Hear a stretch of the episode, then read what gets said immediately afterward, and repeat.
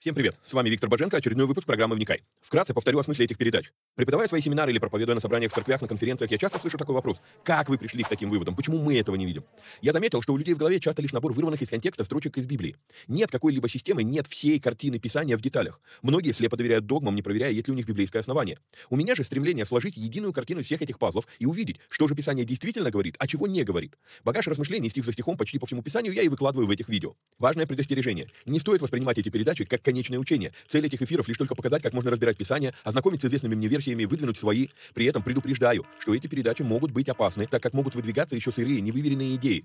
Я дерзаю их озвучивать, потому что хочу, чтобы мы все восстановили навык размышлять, а не тупо верить всему, что мы смогли нагуглить, прочитать, слепо доверять чьим-то мыслям. При этом, пожалуйста, не надо, посмотрев несколько выпусков, кидаться и исправлять своих знакомых служителей. Эти передачи для более корректного личного понимания текстов Библии, а не для бунтов в собраниях. Писание действует через внутреннее преобразование, а не через громкие внешние события. В этих эфирах за беспрекословный авторитет принимаются только 66 книг канона Священного Писания. Второканон, Талмуд и прочие апокрифы мы можем рассматривать и часто рассматриваем. Но для меня они лишь мнения, которые имеют право на существование, но не являются глазом с небес. И да, я отдаю себе отчет, что и сами эти передачи тоже по своей сути апокрифичны. Теперь немного технической информации. К сожалению, времена, когда можно было рассчитывать только на Facebook и YouTube, ушли в небытие. Какие-то соцсети запрещают власти, какие-то соцсети сами запрещают нас. YouTube на Западе уже приобрел репутацию видеогулага за навязывание своей повестки и подавление несогласных. И кто знает, что и кто еще надумает запретить нам или запретить нас. Видеогулаг уже дважды уничтожал наши каналы. Поэтому мы ведем много разных средств коммуникации с вами.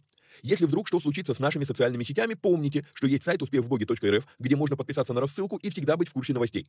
На данный момент мы используем четыре платформы для видеоматериалов. Odyssey, Rutube, Zen и Rumble. Ну и пока еще используем видео ГУЛАГ. Ссылки на все эти каналы стараемся добавлять под каждое видео. Кстати, может кто не знает, но на видеоплощадках можно ускорить воспроизведение. Мне кажется, что я говорю довольно медленно, поэтому в записи можно смело ставить скорость в полтора раза быстрее. Помогайте нам находить отрывки, достойные того, чтобы выложить их в виде сторис, рилс, шортс, клипов. Если увидели хороший лаконичный отрывок, пишите в канале на телеге. Название видео, где увидели этот сегмент и какая минута. Эти передачи можно также слушать в виде аудиоподкастов. Подписаться на подкасты можно через успехвбоге.рф наклонная черта подкасты. Говорят, хорош тот учитель, после учения которого вопросов стало только больше. Вот я и стараюсь быть хорошим. Если после просмотра передач у вас возник вопрос, вы можете его задать в специальной группе на Telegram. Попасть в нее тоже можно через канал в Телеге. Кстати, все новости служения помимо сайта тоже публикуются в этом канале. Есть просьба. Социальные сети считают крутыми и начинают продвигать те ролики, которые досмотрели до конца, которые лайкают, комментят и которыми делятся с друзьями. В какой-то мере можно даже сказать, что когда мы делаем эти простые действия с христианскими видеоматериалами, мы помогаем распространению Слова Божьего. Алгоритмы соцсетей начинают рекламировать эти материалы, если видят, что вокруг них много активности. Поэтому, если у вас не убудет, прямо сейчас ставьте пальцы, подписывайтесь на канал, жмите колокольчик, комментируйте, обязательно делитесь ссылкой с друзьями и все такое. Поехали!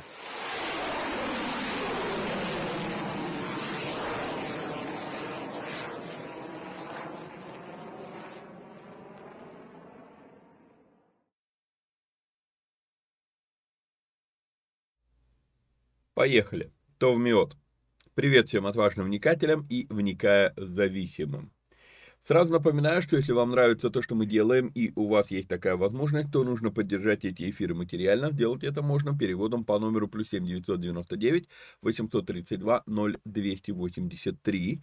Это если вы находитесь на территории Российской Федерации, а, где работают а, переводы по номеру. Если вы за ее пределами, то а, проходите вот в телеграм-канал по QR-коду, и через телегу можно делать переводы. Кому нужна инструкция, пишите, будем разбираться, как это все работает. Вот, помимо этого, огромное спасибо, кстати, всем тем, кто а, поддерживает наши передачи. А, собственно, благодаря вам я и могу уделять столько времени на исследование Писания, чтобы что-то а, передать вам. Вот, помимо этого, напоминаю, что у нас работает платный канал Боженко Премиум, в котором мы выкладываем а, переводы новых проповедей епископа Тиди. А, выкладываем одну проповедь раз в две недели, а, при этом а, полную версию проповеди. Вот, а, надо понимать, что иногда TD проповедуют по две проповеди в неделю, поэтому мы, конечно, со временем отстаем, вот, но все-таки это вот проповеди, сейчас мы перешли в 23-й год, э, проповеди, которые он проповедует уже в этом году. Вот, э, что еще, что еще, что еще, ну, э, а, в этом же канале у нас есть, у вас есть возможность задать вопрос, на который я отвечу приоритетно, ну, если мне есть что ответить, если я знаю, что ответить. Ну, и в этом канале есть две недели пробного периода. То есть вы можете зайти, попробовать, посмотреть, это бесплатно, но зарегистрироваться придется, чтобы как бы вы один, а пробный период работает один раз на ваше имя. Вот. А, что еще? А, ну, войти в этот канал можно по ссылке успевбоги.рф наклонная черта премиум. Ссылка у вас на экране. А помимо этого, еще раз напомню, что если вы хотите оставить комментарий таким образом, чтобы я точно увидел, что вы прокомментировали, то все-таки комментируем это в этом же телеграм-канале. Значит, мы теперь видео выкладываем, там ссылку, эту заставку я переделываю сейчас, но мы а, видео теперь выкладываем еще и в телеге, прямо видео, не ссылки на утубка, а прям самой телеге есть видео. Вот, также мы начали выкладывать видео на ВК. Вот. Пожалуй, все объявления сделал. Поехали. А, как видите, мы сидим с вами на фоне облаков, а это обозначает белый эфир, а это обозначает, что а, согласно того, по какому порядку мы двигаемся, мы пришли к посланиям фессалоники... фессалоникийцам. Сегодня, скорее всего, будет а, некий такой а, вступительный материал больше. Может быть, начнем там первые несколько стихов разберем. А, и я еще думаю о том, что мы все-таки, наверное, вернемся к формату стараться сделать от 40 минут до 60 минут передачу, то есть до часу, а не а, как минимум час. Вот, все-таки, а, как я понял, людям проще это воспринимать. Вот, итак, сегодня у нас вводная в фессалоникийцам. Значит, стоит сразу подметить первую часть, первую вещь. Несмотря на то, что я придерживаюсь классической датировки этого послания – а, что оно написано не более чем через год после прихода Павла в Фессалонику, у меня возникают некоторые сомнения по этому поводу. А, когда вникательно читаешь это послание, а, первое Фессалоникийцам, то обращаешь внимание, ну, то есть, в принципе, когда мы не смотрим, не пытаемся понять, когда же это послание написано, то вопросов не возникает. Мы читаем и читаем. Но если это послание было написано максимум через год, а, ну, не более чем через год после его прихода в Фессалонику, судя по тому, что мы видим в книге Деяний, вообще это было прям через несколько недель максимум, то э, странно некоторые вещи в этом послании читать. Трудно себе представить, что за год церковь стала настолько зрелой, чтобы сделать все то, о чем Павел их хвалит, и о том, а, какую славу он им приписывает. Поэтому, либо все-таки писал, это письмо было написано значительно позже, допускаю такую мысль, либо они там в этой церкви были супергениями, либо, и я по-прежнему допускаю и такую мысль, что Павел хвалит их и чествует их авансом, то есть льстит им. Я это допускаю вполне себе запросто по той причине, что, думаю, вы уже заметили в моих э, разборах, я не романтизирую ни Павла, ни других апостолов. Для меня они просто люди, которых использует а, ну, сверхъестественный Бог. Вот. Мы иногда, у нас есть такая склонность а, как-то вот романтизировать а, библейских персонажей, что это суперлюди какие-то были. Нет. А, поэтому я отношусь к Павлу просто как к человеку. Да, это выдающийся человек в истории церкви, но он от этого не стал ангелом.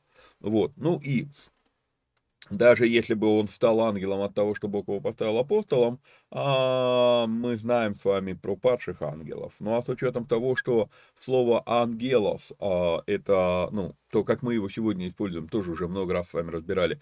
Современное использование слова ангел, оно а, мистифицировано и в принципе в корне неверное, вот, то тогда получается, короче, апостол Павел был просто человеком, поэтому я могу абсолютно спокойно э, предположить, что он мог им льстить, выдавая им э, ну, почести авансом.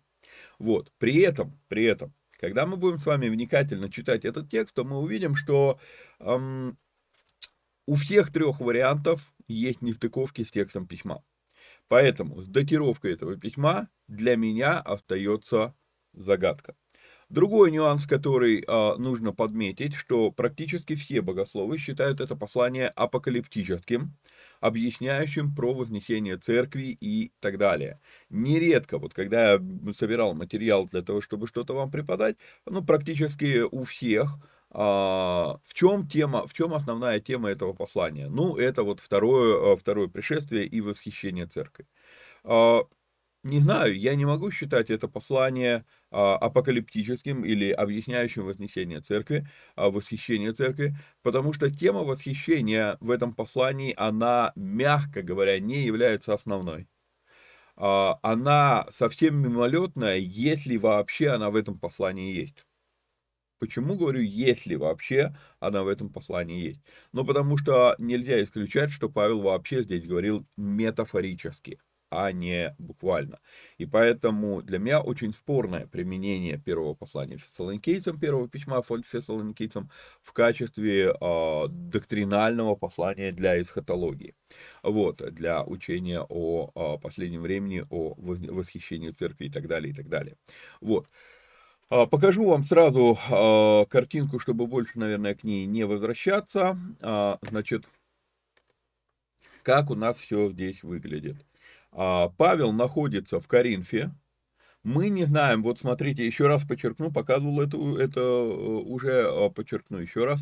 Мы не знаем, когда Павел именно пришел в Коринф. И поэтому вот из-за того, что я ставлю ровно 50-й год, да, Павел находится в Коринфе, а это послание Коринфянам, то получается, что как будто вот эта стрелочка, она не за, а, не за время нахождения Павла в Коринфе. Нет, Павел пришел в Коринф несколько раньше, мы просто не знаем, когда, мы не можем этого показать. Вот, а, но пишет Павел это, посла, это оба эти послания Павел пишет, находясь в Коринфе, что мы видим, если мы смотрим книгу а, Деяний. Итак, освежим у себя в памяти суть событий. Значит, а, Деяния, 17 глава, это то, что мы с вами разбирали недавно, относительно недавно. Вот, что пройдя через Амфиполи и Аполлонию, они пришли в Фессалонику, где была иудейская синагога. Павел появляется в синагоге, э, в Фессалониках. Вот. Павел по своему обыкновению вошел к ним и три субботы говорил с ними из Писаний. Здесь есть некоторый вопрос, а, три ли субботы Павел провел в Фессалониках, или а, Павел проповедовал в третью субботу месяца. Вот. А, честно говоря, лично мне непонятно, с какого перепугу вдруг Лукавый стал описывать события, отталкиваясь от того, какая это суббота месяца. Для евреев это важно. Евреи считают первая, вторая, третья, четвертая суббота месяца, да. Однако Лука не является евреем. Вот. Деяние 17 глава это не мы отрывок, это они отрывок. И поэтому я все-таки буду придерживаться того, что Павел провел в Фессалониках три недели. Когда он а, объясняет и доказывает, что Христу надлежало пострадать, воскреснуть из мертвых, некоторые уверовали и присоединились к Павлу и Силе, как из эллинов, чтущих Бога, великое множество, так и знатных женщин немало. То есть мы с вами видим, что структура этой будущей фессалоникийской церкви – это а, уверовавшие эллины и знатные женщины – одно из а, объяснений того, как написано здесь, как здесь сформулировано в оригинале, а, вот эти вот, кто такие знатные женщины, это может допускаться мысль, что знатные имеется в виду жены первых людей города. Но иудеев в новой эклесии, которая организовалась а, ну, в результате того, что еще раз э, две вещи стоит подметить, во-первых, по поводу а, другого модуля греческого языка, который я теперь использую, вот, и по поводу церкви, появления церквей в городах, куда Павел шел. Говорил э, и буду повторять еще, наверное, неоднократно эту вещь для того, чтобы мы с вами это усвоили. Ни уверовавшие в мессианство Иисуса люди, ни иудеи, которые не верили в мессианство Иисуса, ни римские политики не относились к тому, что происходит, вот то, что мы с вами читаем, как к появлению новой религии. Для них, для всех это появление одной из, с их точки зрения, ересей, или а, деноминации, используя современное слово, мы бы, наверное, использовали такое слово, внутри иудаизма. Именно поэтому везде, куда Павел идет, он идет в синагогу, он не начинает что-то новое, он не начинает какой-то новый проект. Вот, а у них а, их миссия и их Евангелио, их а, благая весть, она заключалась чисто в одном. Братья и сестры, вы ждете, что Мессия придет, так вот, благая весть, он уже пришел. Все, то есть они двигались в рамках иудеи, но, э, иудаизма или евреизма будет более э, актуально говорить относительно вероисповедания того времени. Так вот, вероисповедания иудеев. Так вот, дело в чем? Дело в том, что я буду использовать термин «экклесия», а, хотя термин «экклесия» не является абсолютно точным, но и, церк... но и термин «церковь» А, на сегодняшний день слишком сильно у нас в голове заложено, что это что-то ну, что другое. Вот. А не то, что имеет в виду Библия. Так вот, дело в чем, как появлялась эклесия в тех городах, где Павел служил. Павел приходит в синагогу, как вот мы с вами видим, это в Филипп, э, это в Фессалониках, да, он приходит, он идет в синагогу, и он просто проповедует о том, что Мессия, Христос это не имя, Христос это а, всего лишь, а, ну как, не всего лишь, а это мы бы назвали титул. То есть это не переведенное на русский язык греческое слово помазанник. И все. Кстати, вот в этом модуле, который я теперь использую, можете обратить внимание, Здесь у нас Христос с большой буквы, а здесь Христос с маленькой буквы. А, а вы стрелку не видите. Вот Христу, Христу здесь в синодальном переводе с большой буквы. Вот, в то время как Христон а, в греческом тексте а, написано с прописной буквы. Вот. Позвольте, пока я не забыл, отвлекусь, все-таки объясню вам, что происходит с модулями а, заглавными и незаглавными буквами. Вот смотрите.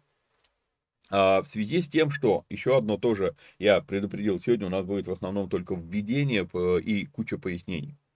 А, в связи с тем, что я ни в коем случае не говорю, что я знаю а, греческий язык, я его только лишь изучаю сейчас, вот, и вообще, будучи переводчиком с 30-летним, почти 30-летним стажем, я скажу, что, наверное, ни один грамотный, лингвистически грамотный человек никогда не скажет, что он знает язык даже родной язык мы с вами не знаем, а намного больше есть слов, которые, э, ну, мы просто не пользуемся в обиходе, а они есть в словарях. То есть говорить о том, что мы знаем наш язык, это смешно. Вот, тем более, когда это не родной язык, тем более, когда это вымерший язык. Кайне это все-таки, ну, потому и делаем все время уточнение, что это древнегреческий язык, да, что это вымерший язык, как, собственно, и иврит. А, ну, там, отдельная дли, дли, длинная история, почему я могу считать библейский иврит вымершим, хотя сегодня вроде якобы на иврите говорят в Израиле. Вот. А, так вот, момент заключается в чем? В связи с тем, что я по-прежнему все-таки язык учу, я стал искать модуль, как мы с вами говорили недавно а, в эфирах ВОД, в греческом языке ударения важны. И так как я этот язык только лишь изучаю, то мне надо было найти модуль, в котором будут стоять ударения над словами. Ударений в греческом языке несколько. У них есть острое, глухое, а, ну, тупое ударение, есть облеченное ударение, оно ну, такое вверх-вниз и так далее. Как мне объяснили, в рамках современного курса древнего, э, древнегреческого языка на ударение внимания не обращают, но однако ударения зачастую показывают, в каком наклонении стоит слово. И поэтому я искал модуль, который позволит мне видеть, где ударение. Если помните, раньше я пользовался вот таким вот модулем, в котором ударений не было. Вот, я нашел модуль, в котором есть ударение, но в этом модуле вдруг я заметил другую вещь. Вот смотрите, здесь у нас получается, что и первая, первая буква предложения написана а, прописной буквой незаглавной. И э, амфиполь, допустим, начинается с прописной буквы. Вот. И Аполлония начинается с прописной буквы. И э, где у нас Павел начинается с прописной буквы. Да, то есть здесь у нас все идет. И Фессалоника с прописной буквы. То есть у нас получается как бы любопытно, что Здесь все с прописной буквой, и я поэтому говорил, вот, мол, иврит состоял весь из заглавных букв, а греческий состоял из прописных. Вот. Но когда я открываю модуль, который я нашел с ударениями, здесь мы с вами видим, что появляются заглавные буквы.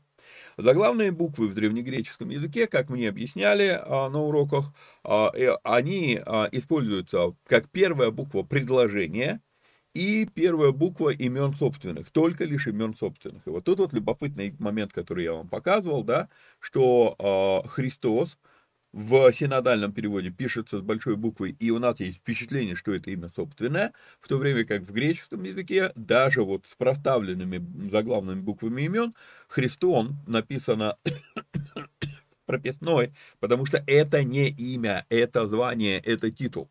И это то, к чему нам с вами тоже нужно привыкнуть. Так вот, возвращаясь к греческому и к заглавным буквам. я вижу, что в двух разных модулях по-разному это сделано, и у меня возникает вопрос. Стоп! Так все-таки, когда же заглавные буквы появились в греческом языке? И что я нашел, что я узнал, меня очень сильно э, впечатлило. То есть мне нужно э, перед вами э, в какой-то мере извиниться и признать, я говорил не совсем корректную информацию. Оказывается, э, древнегреческий э, язык, вот и это тот язык, которым мы пользуемся в библиологии, в текстологии Библии. Вот, но а, он тоже менялся. Во-первых, оказывается, первые, вот, ну, ранние, ранние а, манускрипты гре, а, древне, на, на греческом языке, они, оказывается, тоже были справа налево написаны. Вот, а потом уже где-то к пятому веку до нашей эры а, меняется порядок а, появляется такое бостро, бострофедронское написание, где меняется порядок, порядок букв, и начали они писать слева направо.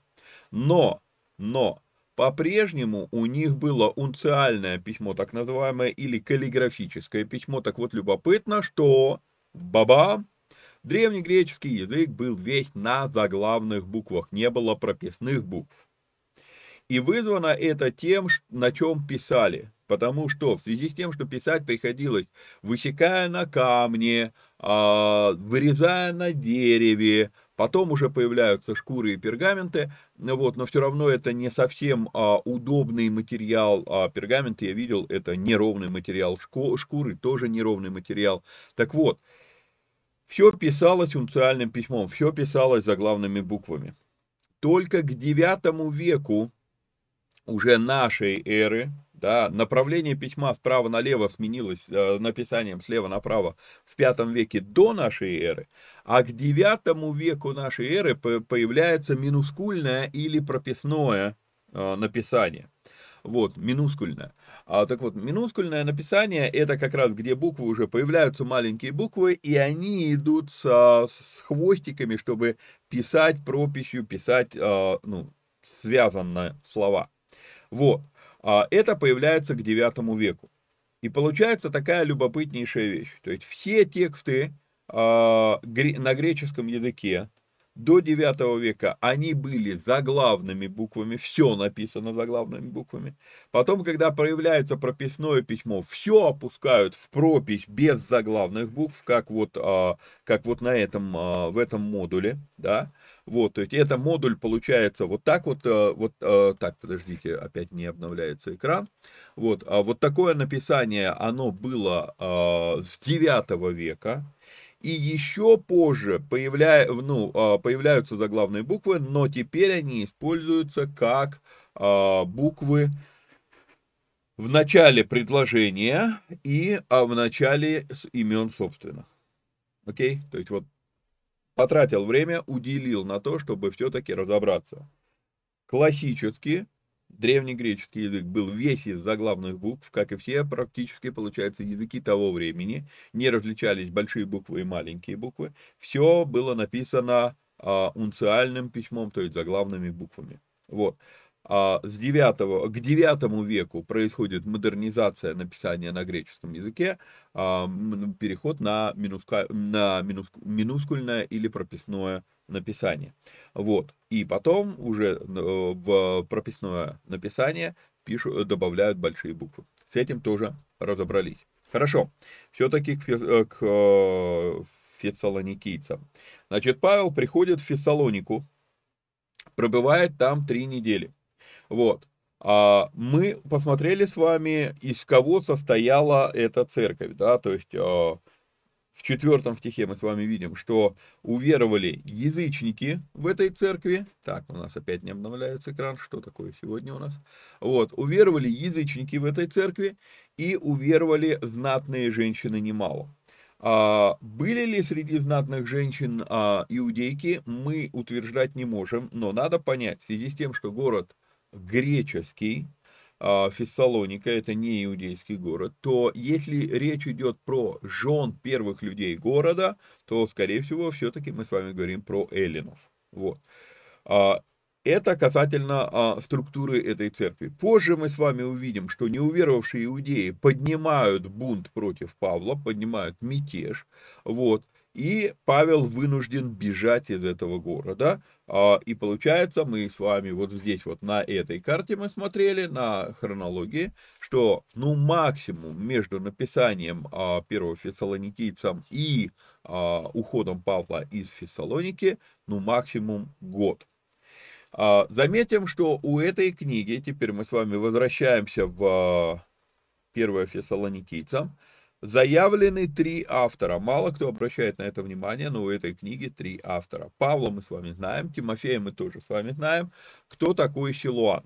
Это тот же Сила.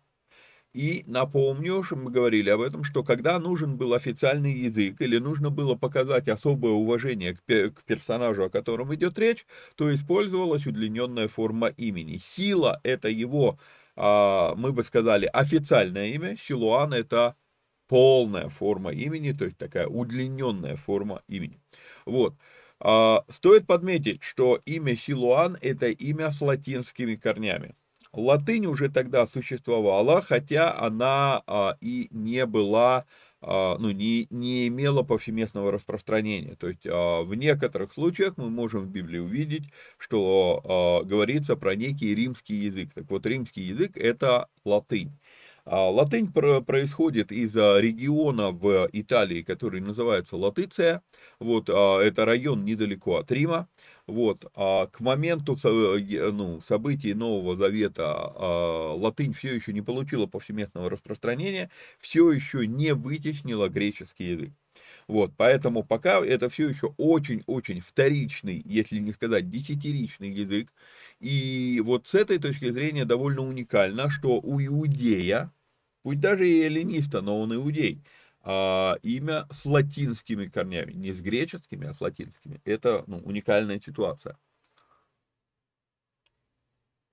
Еще один момент в первом стихе, который мы с вами видим, мы с вами, ну, то, на что я обращал ваше внимание, снова Павел методично называет Бога Отцом, а Иисуса Господом. В этой книге а, вот, так, вот такое разделение Бог Отец и Господь Иисус Христос, а оно чаще всего встречается, если мы пересчитываем на тысячу знаков а, в тексте. Да? Вот, то есть в этом, а, в этом послании очень часто вот именно вот эта фраза «Отец и Господь Иисус Христос». Заметьте, что уже даже в первом стихе два раза это упомянуто, и два раза написано прям как под кальку. Но единственное наклонение другое, да, Боге, Отце и Господе Иисусе Христе, и ниже от Бога Отца нашего и Господа Иисуса Христа. Вот. Из-за того, что, опять же, я не сделал оговорку, ну, то, что для меня, само собой разумеется, а, я, я как бы не, не обсудил этого дела, когда мы разбирали послание Галатам, то нашлись люди, которые решили, что я оспариваю божественность Иисуса Христа. Вот, здесь поэтому стоит все-таки сделать оговорку и объяснить нам еще кое-что из исторического контекста тех времен. А последователям пути, привыкайте к этой фразе последователи пути, потому что до, а, ну, очень долго, до, до 9, ну, касательно текстов Писания, мы увидим с вами, что их начали называть христианами, но это не получило в то время широкого распространения и понимания, что это появилась новая религия, такое понимание придет приблизительно к 90-му году первого века.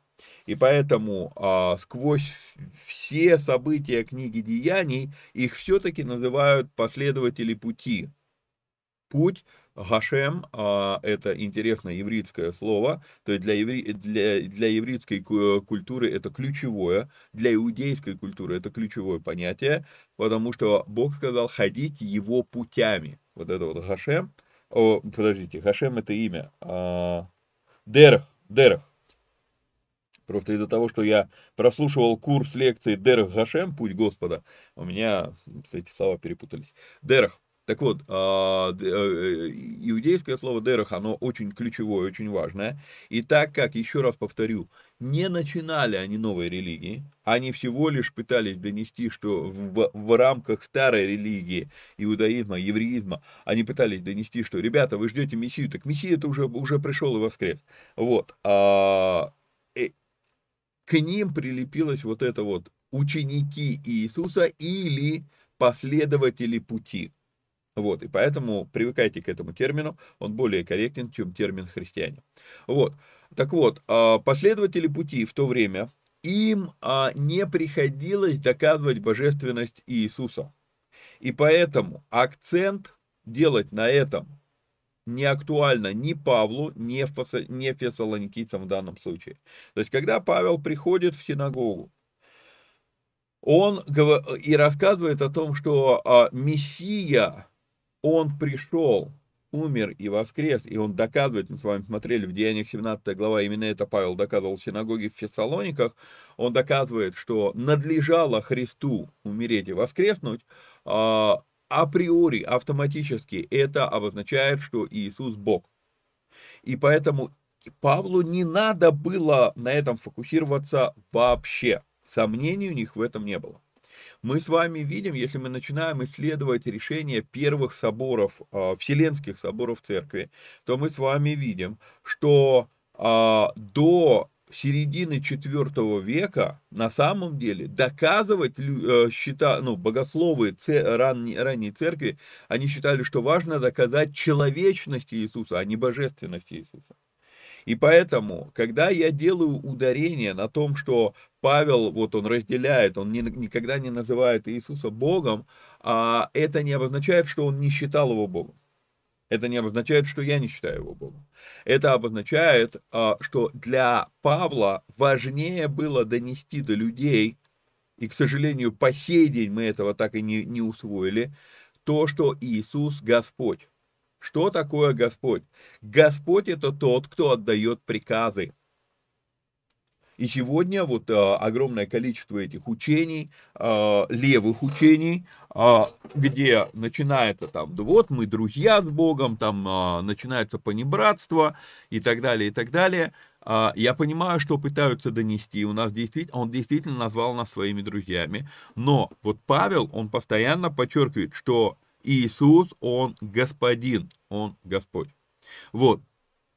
На самом деле, что касается божественности Иисуса, если мы хотим увидеть божественность Иисуса, то она намного ярче будет из Ветхого Завета видна, чем из Нового Завета. Тоже с вами недавно это разбирали. Вот. И поэтому а, здесь еще один такой момент. А, ведь не было у них Писаний Нового Завета они пишут Писание Нового Завета, и при этом они пишут не в Библию, они пишут, Павел просто отправляет письмо пообщаться с людьми. То есть не было у авторов а, тех книг, которые мы называем новозаветные книги а, Библии, а у них не было мышления «мы пишем Библию, поэтому...» Для них это было обычное, казуальное, обыденное, повседневное письмо. То есть просто человек пишет письмо, и все.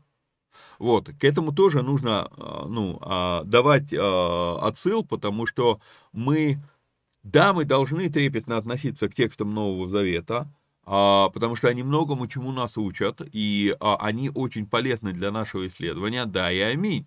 Но при этом не, ну, ну, на, надо понимать, что когда они это писали, многие вещи, они, если бы, вот понимаете, вот как сегодня делается учение. И когда я строю какое-то учение, моя задача рассмотреть какую-то тему со всех сторон. Вот. А в то время как они не строили учения, он просто пишет письмо, и поэтому он не считает, что ему надо со всех сторон все проговорить. Да, он не считает нужным говорить о Боге Отце и Господе Иисусе Христе, который тоже есть Бог. И это отвлекло бы от того, что Павел пытается донести. А донести Павел пытается, что Иисус, Он не просто твой друг, Он не просто твой спаситель, Он Господь он имеет право тебе приказывать. Итак, на что я обращаю внимание, когда говорю, что Павел не называет Иисуса Богом, а называет его Господом. На то, что это, Павел постоянно использует слово «повелитель». Слово «Господь» тоже, к сожалению, за столетия вот использования этого слова в христианском контексте, в русском языке, выхолостилось это слово, и поэтому для нас слово «Господь», оно стало таким же именем, как Христос. Христос не является именем.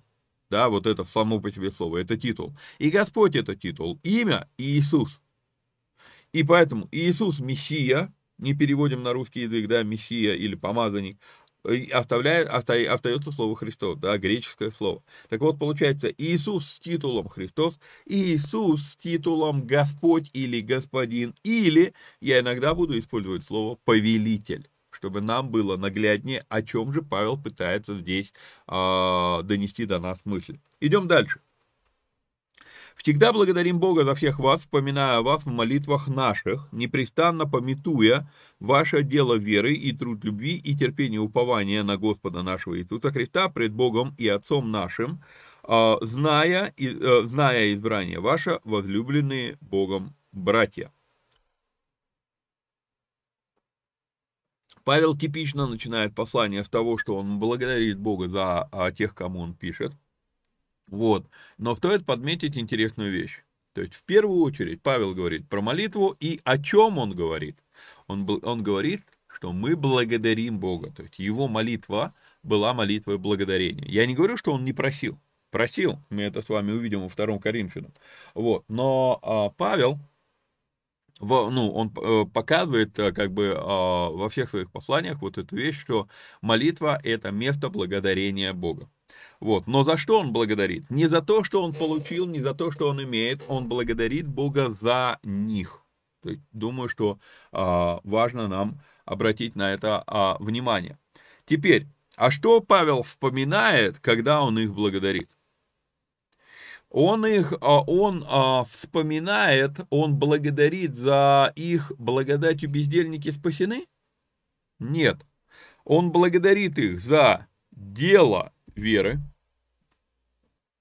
И чтобы мы не пытались одухотворить вот этот оборот дела веры, Павел еще уточняет, и он говорит, труд любви.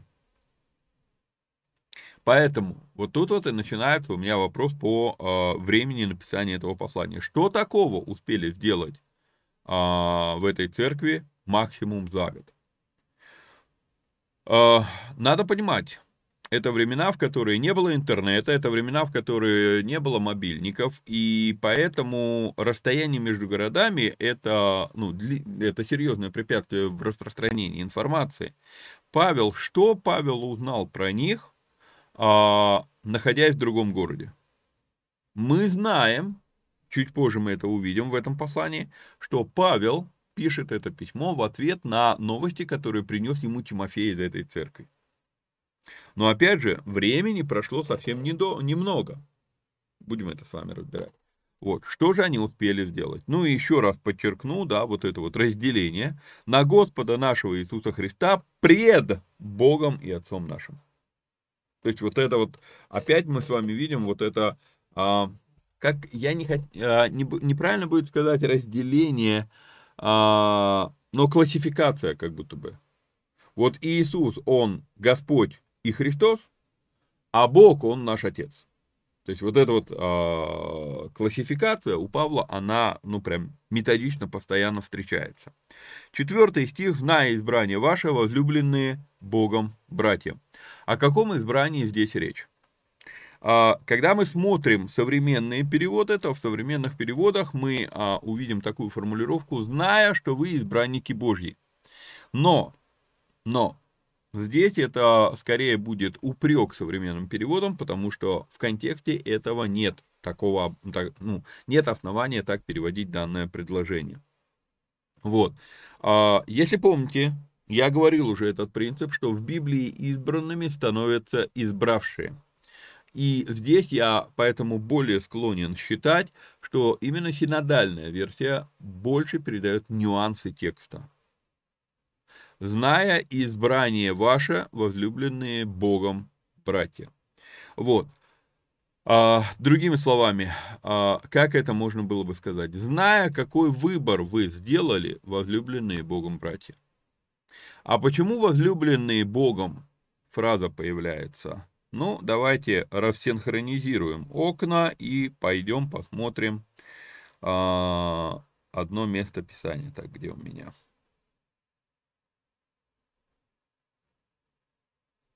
Откроем вот этот модуль. Ой, и рассинхронизируем окна. Почему Павел пишет таким образом? Ну, потому что Иоанна 14 глава, 23 стих, показывает нам страшную для современных верующих вещь. Иисус сказал ему в ответ, «Кто любит меня, тот соблюдает слово мое, и Отец мой возлюбит, будущая форма времени, возлюбит его, и мы придем к нему и обителю него сотворим». Итак, а если уж мы и воспринимаем слова о Божьей любви, то мы не можем их воспринимать, отказавшись от Иоанна 14:23. А здесь получается, что, зная избрание ваше, зная тот выбор, который вы сделали, а за что он благодарит? А он благодарит за дело веры и труд любви, да, то есть когда они соблюдают его слово, а это, извините, это дела, это работа, то Иисус говорит в Иоанна 14:23, что когда вы это делаете, тогда возлюбит Отец мой вас. И здесь э, Фессалоникийцам мы читаем именно вот этот оборот, зная избрание ваше, возлюбленные Богом братья. Вот. Э, ну, давайте дойдем до точки, пятый стих разберем и будем а, заканчивать на сегодня. Вот, потому что наше благовествование у вас было не в слове только, но и в силе, и во Святом Духе, и со многим удостоверением, а, как вы знаете, каковы были мы для вас между вами. И я пишу здесь такой комментарий. Не стоит духоманить по поводу того, как Павел здесь завернул. Суть проста. Павел противопоставляет слова и дела. Да, дела Духа Святого. Речь об этом. В силе и во Святом Духе. Вот. А, однако мысль этого стиха очень проста. Мы не только болтали у вас языком, мы еще и делами в силе и духе показали то, что мы проповедовали. И было, он говорит, множество подтверждений, здесь использовано слово удостоверений, нашим словам. И все это произошло за три недели, которые Павел был в Фессалониках. Очень любопытная вещь. Потому что ваше благовество, наше благовествование у вас было не только, не в слове только, но и в силе и во Святом Духе, и со многим удостоверением, как вы сами знаете, каковы были мы для вас между вами. А, ну, все-таки давайте вот... А, тун -тун -тун Давайте еще чуть-чуть разберем. Не могу я, ну, остановиться. вот. а, и вы сделались подражателями нам и Господу, приняв слово при многих корбях с радостью Духа Святого, так что вы стали образцом для всех верующих в Македонии и Ахае. А, тоже очень важно нам здесь обратить внимание на любопытную вещь. Вы сделались подражателями нам и Господу. То есть не только нам, но нам и Господу. И мы будем с вами видеть подобную мысль неоднократно. Павел, и не только он, будет говорить «подражайте мне, как я Христу» неоднократно. Например, 1 Коринфянам 4,16 мы с вами видим, сказано «почему умоляю вас, подражайте мне, как я Христу». Вы не запутались, вот, вот он этот стих, показываю мышкой, да? Вот. А, потом, а, дальше в этом же послании 11 глава, 1 стих мы с вами видим. «Будьте подражателями мне, как я Христу». Ефесянам 5 глава, 1 стих. 5 глава, 5 глава 1 стих. А, Итак, подражайте Богу, как чадо возлюбленные, да, здесь он говорит Богу подражать. Вот. А, филиппийцам 3 глава, 17 а, стих, филиппийцам 3 глава, 17 стих, мы с вами видим. «Подражайте, братья, мне, и смотрите на тех, которые поступают по образу, который имеете в нас». А, в пер, ну, первое Фессалоникийцам мы с вами разбираем, второе Фессалоникийцам, третья глава, седьмой стих, мы с вами читаем, «Ибо вы сами знаете, как вы должны подражать нам, ибо мы не бесчинствовали у вас». Девятый стих, он говорит, не потому, чтобы мы не имели власти, но чтобы самих, себя самих дать вам в образец для подражания нам. И дальше мы с вами идем, смотрим евреям послание, и послание к евреям 6 глава 12 стих говорит об этом. «Дабы вы не обленились, но подражали тем, которые верою и долготерпением наследуют обетование». Вот, и 13 глава, евреям 13 глава, 7 стих, мы видим еще раз этот оборот. «Поминайте наставников ваших, которые проповедовали вам Слово Божье, и, взирая на, корчи, на кончину их жизни, подражайте вере их». Итак, если считать, что послание к евреям написано Павлом, то а, получается Павел постоянно, придерживается этой темы, но есть мнение, что послание а, евреям написано Прескилой, и поэтому я говорю, что не только Павел. А вот. А, говорит о подражании наставникам. Почему я обращаю внимание на это? Да потому что из восьми использований этого слова «подражайте», восемь раз это слово используется в Новом Завете, ну, в греческом языке, а это и однокоренные ему слова. Вот, из восьми раз, что это слово использовано, семь идут «подражайте своим наставникам». И Павел не стесняется призывать быть подражателями ему. Потому что это вам не учение о безответственном лидерстве, которое можно услышать в современном американском Евангелии. А, я понимаю, что пытаются сказать, когда говорят, не смотрите на меня, смотрите на а, Христа. Я понимаю это.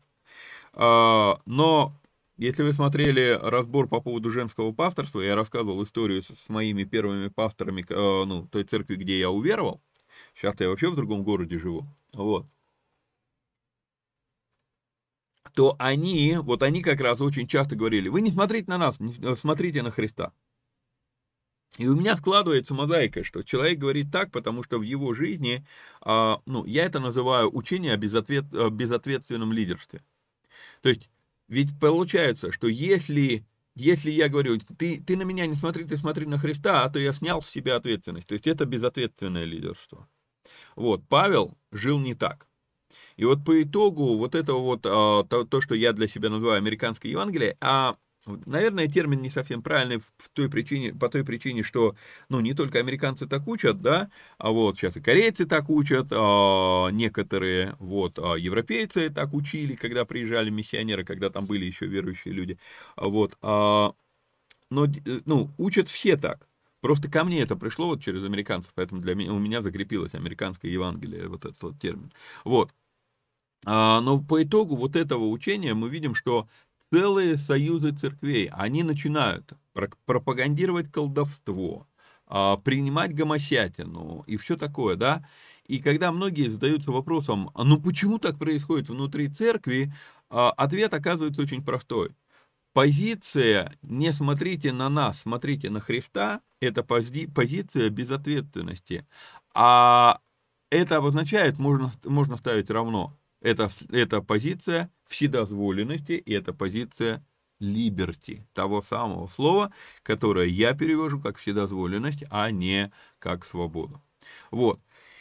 И а, в конце вот этого а, шестого стиха мы видим, возможно, намек на то, какой же все-таки подвиг совершили фессалоникийцы.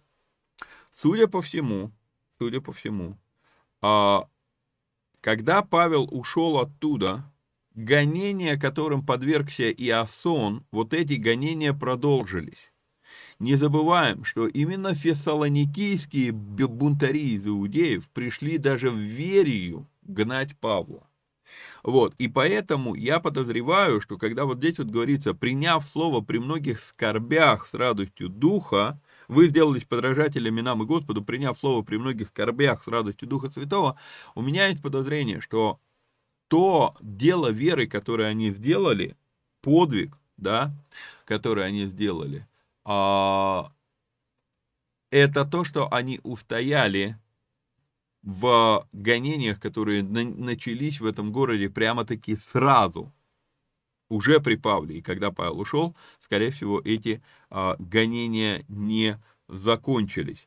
А, так что вы стали образцом для всех верующих а, в Македонии и Ахае. Ну, это мы с вами уже будем, наверное, разбирать тогда а, в следующем эфире. Буду пытаться делать передачи короче, потому что люди жалуются, что не успевают просматривать слишком длинные передачи. Вот. Тогда все, пожалуй, на сегодня будем заканчивать. Дайте знать, как вам лучше, легче вам смотреть передачи до часу или все-таки как минимум час. Ну, жду ваших комментариев в нашем телеграм-канале. На этом, собственно, Напоминаю, что надо подписаться, лайкнуть, прокомментировать, поделиться ссылкой с друзьями. Ну и если есть такая возможность, то нужно поддержать эти эфиры материально. Ну а так, до следующей встречи. Вникайте самостоятельно. Всех вам благ и благословений. Пока-пока.